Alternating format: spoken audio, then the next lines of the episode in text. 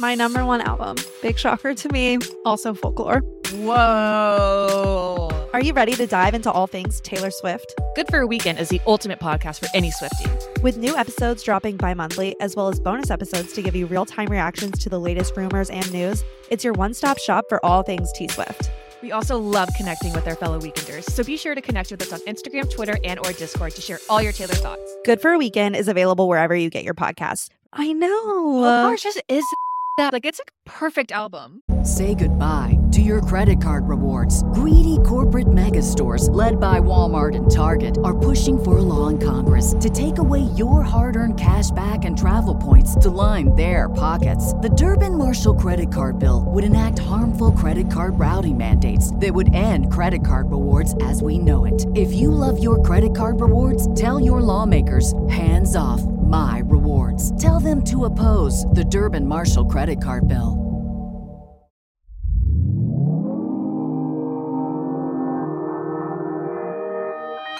Consequence Podcast Network.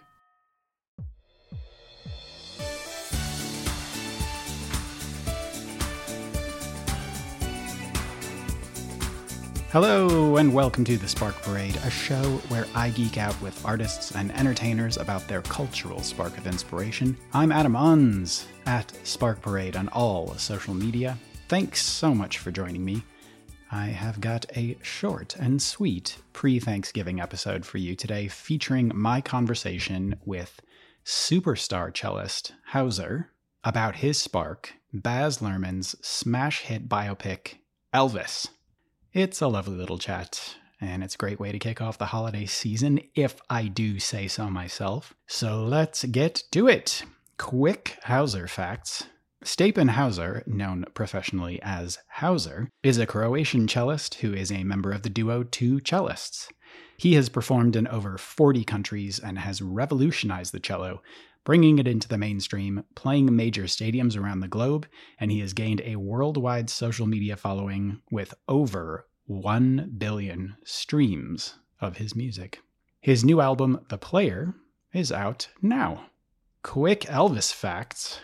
Elvis is Baz Luhrmann's recent biographical film based on the life of Elvis Presley and starring Austin Butler and Tom Hanks. The film has been a critical and commercial success, grossing $286 million worldwide against its $85 million budget. Butler's performance garnered widespread acclaim, with the film's costume design, production design, and musical sequences also receiving praise. And there you have it. Let's get into it, shall we? Here comes my chat with Hauser about Elvis. I always start these conversations out kind of asking about your origin story with this piece of work. I'm assuming, this is very recent, so I'm assuming it's kind of easier to remember how you came upon it. But do you remember finding out that this movie was happening? Well, since I was always a huge Elvis fan, I always knew what's happening regarding Elvis. And actually, I was really surprised because I didn't expect this movie to come out, suddenly out of the blue. Like, because for a long time, the younger generation it wasn't really so popular, unfortunately, and suddenly, boom, this movie was announced. I was like, wow, yes, amazing. I was really excited when I saw the trailer. I could already see that movie is going to be great. Just by watching this short trailer, Yeah. So what was your reaction after you saw it? I was like a fanboy suddenly. I was just counting the days when it's going to be the whole movie in the cinemas. And I was excited how they're going to present it, how are they going to show it, in which light, and how did they adjust his image for the new generation. And I think, Baz Luhrmann, who is famous for making these movies that are just huge spectacles. It's, this kind of big Broadway production. Think about like Moulin Rouge or even Romeo and Juliet, where it's this heightened kind of romanticized version of stories. So I think, people were a little not worried, but like interested in how he was going to interpret that story. And yeah, you could really feel his particular stamp on the way he told it. But it matches completely with what Elvis was about as well, you know? Yeah. Because Elvis was this flamboyant performer on stage who did a revolution, his moves, his clothes, the fashion, the everything, you know? Mm. So it totally made sense. Yeah, yeah. And perfect match. Yeah, and it felt to me, it's almost like impressionistic. There's this kind of dreamy quality that a normal biopic, when they're telling somebody's story on screen, it tends to be very straightforward, moving through the important, highlights of their life. And this felt a little bit more fluid. So yeah, did you like that style? Did it feel like that was a good way to tell this story? Yeah, because also you could really, it's like you entered the Elvis head as well. You were like going through the journey of his life. And as you said, it wasn't just dry biopic with the facts and highlights. It was really, you entered his state of mind, his mentality, the moods, the everything. And the actor, wow, it's like you forgot it's acting. You just were looking like it's Elvis. You didn't really try to even compare if it's Elvis, if it's not, is it good acting? No, it was Elvis, you know? Right. So it's incredible that he managed to go so deep into the role. Yeah. It was really impressive to see it, yeah. Yeah, and I know... it was a long process of putting this movie together. Like Baz Luhrmann said, he'd been thinking about it for 30 years and was actually in production, kind of developing it for 5 years. And there was a huge list, all of the most famous actors, young actors in Hollywood really wanting to do this role. And, Austin Butler, who played Elvis, I don't think he was that famous. I don't think, wasn't a household name.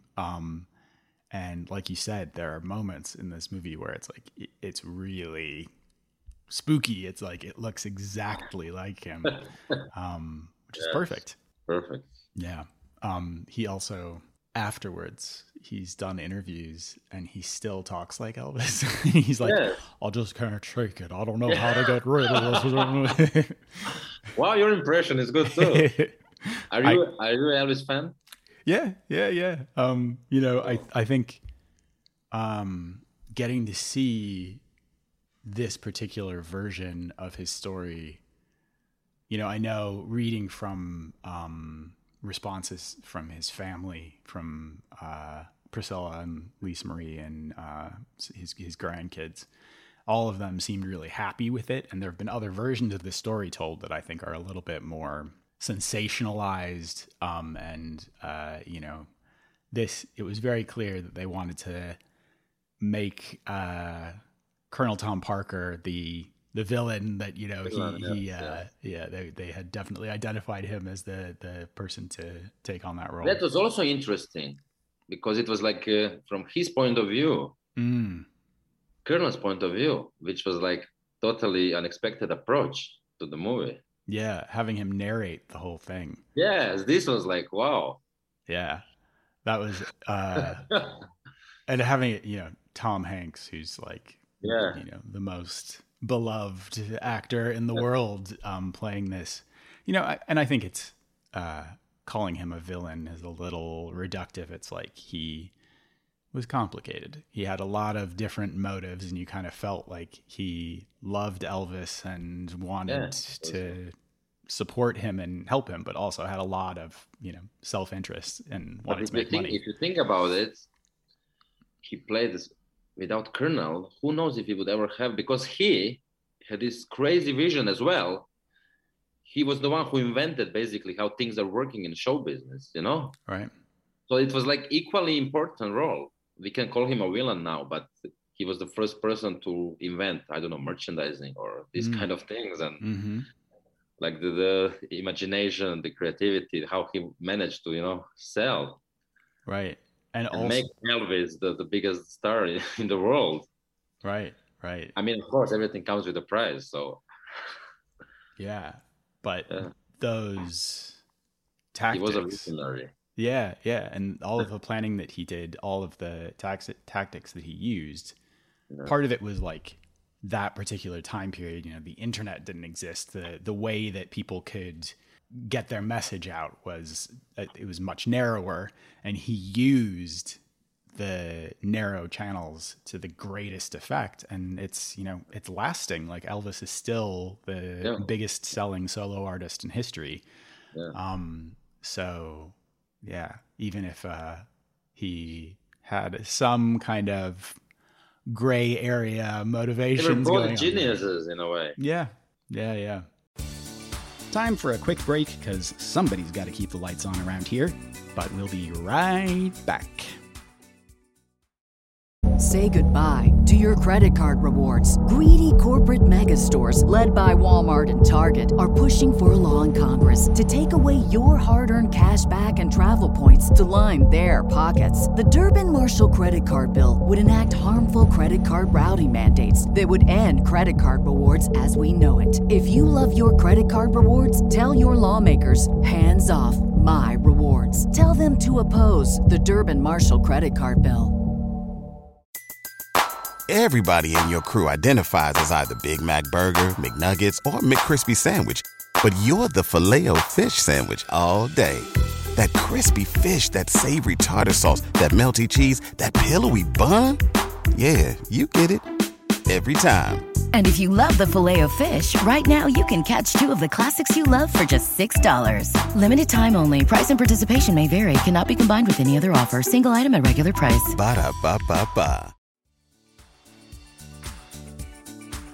And that part where they're talking about, you know, Elvis really wanting to tour and leave the country, and the Colonel really trying to keep him from doing that. But one of the things that he came up with that's kind of in his mind a compromise is doing this like satellite broadcast all over the world. Yeah. Hawaii. And it's incredible. It's like something that no one had ever achieved. It's another invention, yeah. Right. And just really trying, as you know, trying to make money in whatever way he can, but a lot of the ideas that he developed are still really important in the world of music now. So they were both revolutionary in a way. Mm-hmm. Yeah, Elvis for the music, for all this stage presence. He was one of the first who actually was a real entertainer on stage. You know? Before him, everyone was like very stiff, very, you know. Yeah, no one was like, there was no this hysterical reaction from the woman in the audience. He was like the first one to have this effect, you know, on people, on ladies, on culture. Yeah, and you know, got in trouble for it as well. It was like it wasn't just new; it was really controversial. It was something that you know, people weren't quite ready for, but. Yeah, I think, you know, being at the forefront, one of, if not the first rock superstar or superstar of any kind of music, that it was really the dawning of that kind of power for musicians. And I do also think about how overwhelming that must have been for him to not have anyone else who's had the same experience and to really be going through that. In a way that no one on earth ever in history had really experienced that kind of fame before. No. So he invented fame. Yeah. Just really, like you said, that kind of hysteria, really, you know, having these fans that were just like totally losing their minds over him. And you know, I don't know, maybe, people felt that way about William Shakespeare too, but I don't think so. We don't have a proof. Right.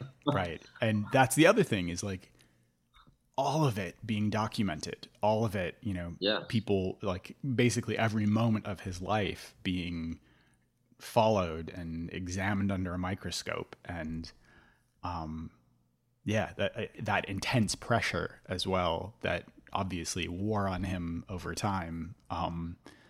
And also that idea of like not only people being hungry for fame, but wanting people to stay young, and you know, that people even at that time were starting with when the Beatles became popular, started moving away from him and not giving him the same kind of attention, and how difficult that must have been too. Oh yeah. Yeah. It's a really brilliant, it's very like fast paced. It moves through the events of his life in a way that feels like very exciting, and there's just stuff happening all the time, but it's long. Like it's almost 3 hours long, and it doesn't feel like that. It kind of running time just goes through you. Are there other like particular moments, performances or anything in the movie that really stood out to you? Well, yeah, I mean, every time he's on stage, that's what's most, for me at least, this is the most fun part, because I'm a performer and I always wait for those moments when he starts singing and moving his hip and, you know, go crazy. And yeah, it was like a rock and roll. Yeah. That was the beginning, King of Rock. Yeah. And yeah, this is where I got really inspired, because also me as a cellist, I try to do revolution as well myself. So when you see those things, these moments in history that were like changed the course of history, it's so inspiring to see. Yeah. Yeah. Just really wanting to kind of think outside the box. And there is only few performers that are on this level, like Elvis or Michael, Freddie. I mean, that's it. These are the like ultimate showmen, you know, entertainers. Right. Performance. Yeah. And creating modes of performance, doing things on stage that are so revolutionary, and then are so ingrained in everyone, and other people performing emulate those things, maybe without even knowing, because it's so a part of what live performance is. Yes. I also wonder how closely those performances in the film matched the real life performances, because there are moments, you know, when he's in his full leather outfit performing to a studio audience. I remember seeing footage of that actual performance, but I don't know if they tried to like make it exactly the same as what it was, or if that was more of an interpretation. I'd be interested to look at it. Same. Yeah. Completely the same. Yeah, yeah. Yeah, incredible. Yeah, it felt very those moments in particular, the performance moments, felt much more like they were trying to do a literal say we want to make sure that this is exactly the same as what it was, and then everything else in between felt a bit dreamier, kind of like interpreting what happened rather than saying this is exactly the way it was. And the combination of those two things works really well, at least for me. Yeah, for sure.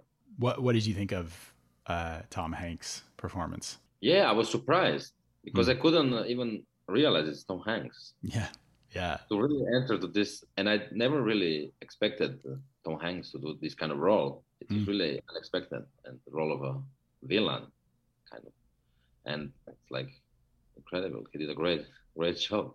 Yeah, yeah. It's one of those times when somebody's got so much makeup and so many prosthetics on, it's like he looks like a completely different person. Yeah, yeah. They had to stop filming the movie for a little while, because you remember at the beginning of the pandemic, he was like one of the first celebrities to test positive for COVID. So yeah. So that's another thing that I think it's amazing to me to think that they started filming this just before the pandemic started. They paused for a little bit, and then most of this was filmed right in the thick of like the worst part of the pandemic. Yeah, I think they started filming again in September of 2020, something like that. So it was like still really bad. It must have been quite difficult to work around those restrictions. But so much challenges. Yeah. Imagine we wait 30 years to do the movie, and then pandemic hits. Right. Well, yeah. It's like all against all the odds. Yeah. The masterpiece was made. Yeah, I thought I had it bad because I had to cancel a vacation, but I think this is probably feels a little bit worse. And they had to follow all these rules, masks, etc. Right? Oh my God, Yeah. It's even now, I mean, I think the rules, especially for film and TV, are really strict. They don't want to take any chances. Even like I know somebody who's in a Broadway play, and I went to see the show and came out afterwards. She came out to say hello. She was wearing a mask, and she's like, even outside, even in front of the building, if they see me without a mask on, I'll get in so much trouble. Like, I have to be really careful. So, you know, a lot of it is protecting people's investments, and, you know, anything that slows down the process is gonna really mess with it. But quite an achievement all around. You know, putting aside COVID, it's quite a spectacle. Quite amazing. Cool. Well, I feel very satisfied. Do you feel good? Oh, yeah. Great. Well, thank you so much for making time for me. This has been really fun. Thank you, man. Nice to meet you. Yeah, you too. All right. All take care. Best. Bye-bye. Bye. That was nice, wasn't it? Thanks again to Hauser. His new album, The Player, is out now, and, you know, you can go buy it on Black Friday when you're out in your shopping frenzy. Okay? Great. And that's about it. Follow me on social media if you dare @Spark Parade across the board. Other than that, have a great Thanksgiving if you are celebrating. Eat an obscene amount of food on Thursday, whether you care about Thanksgiving or not. And until next time, bye.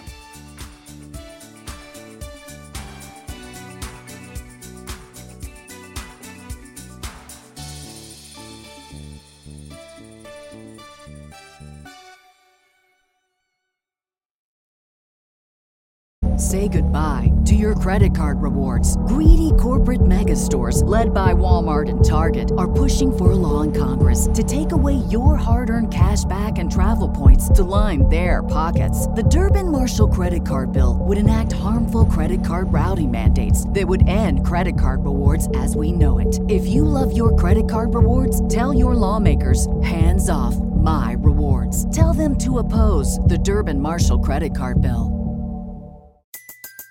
Everybody in your crew identifies as either Big Mac Burger, McNuggets, or McCrispy Sandwich. But you're the Filet-O-Fish Sandwich all day. That crispy fish, that savory tartar sauce, that melty cheese, that pillowy bun. Yeah, you get it. Every time. And if you love the Filet-O-Fish, right now you can catch two of the classics you love for just $6. Limited time only. Price and participation may vary. Cannot be combined with any other offer. Single item at regular price. Ba-da-ba-ba-ba.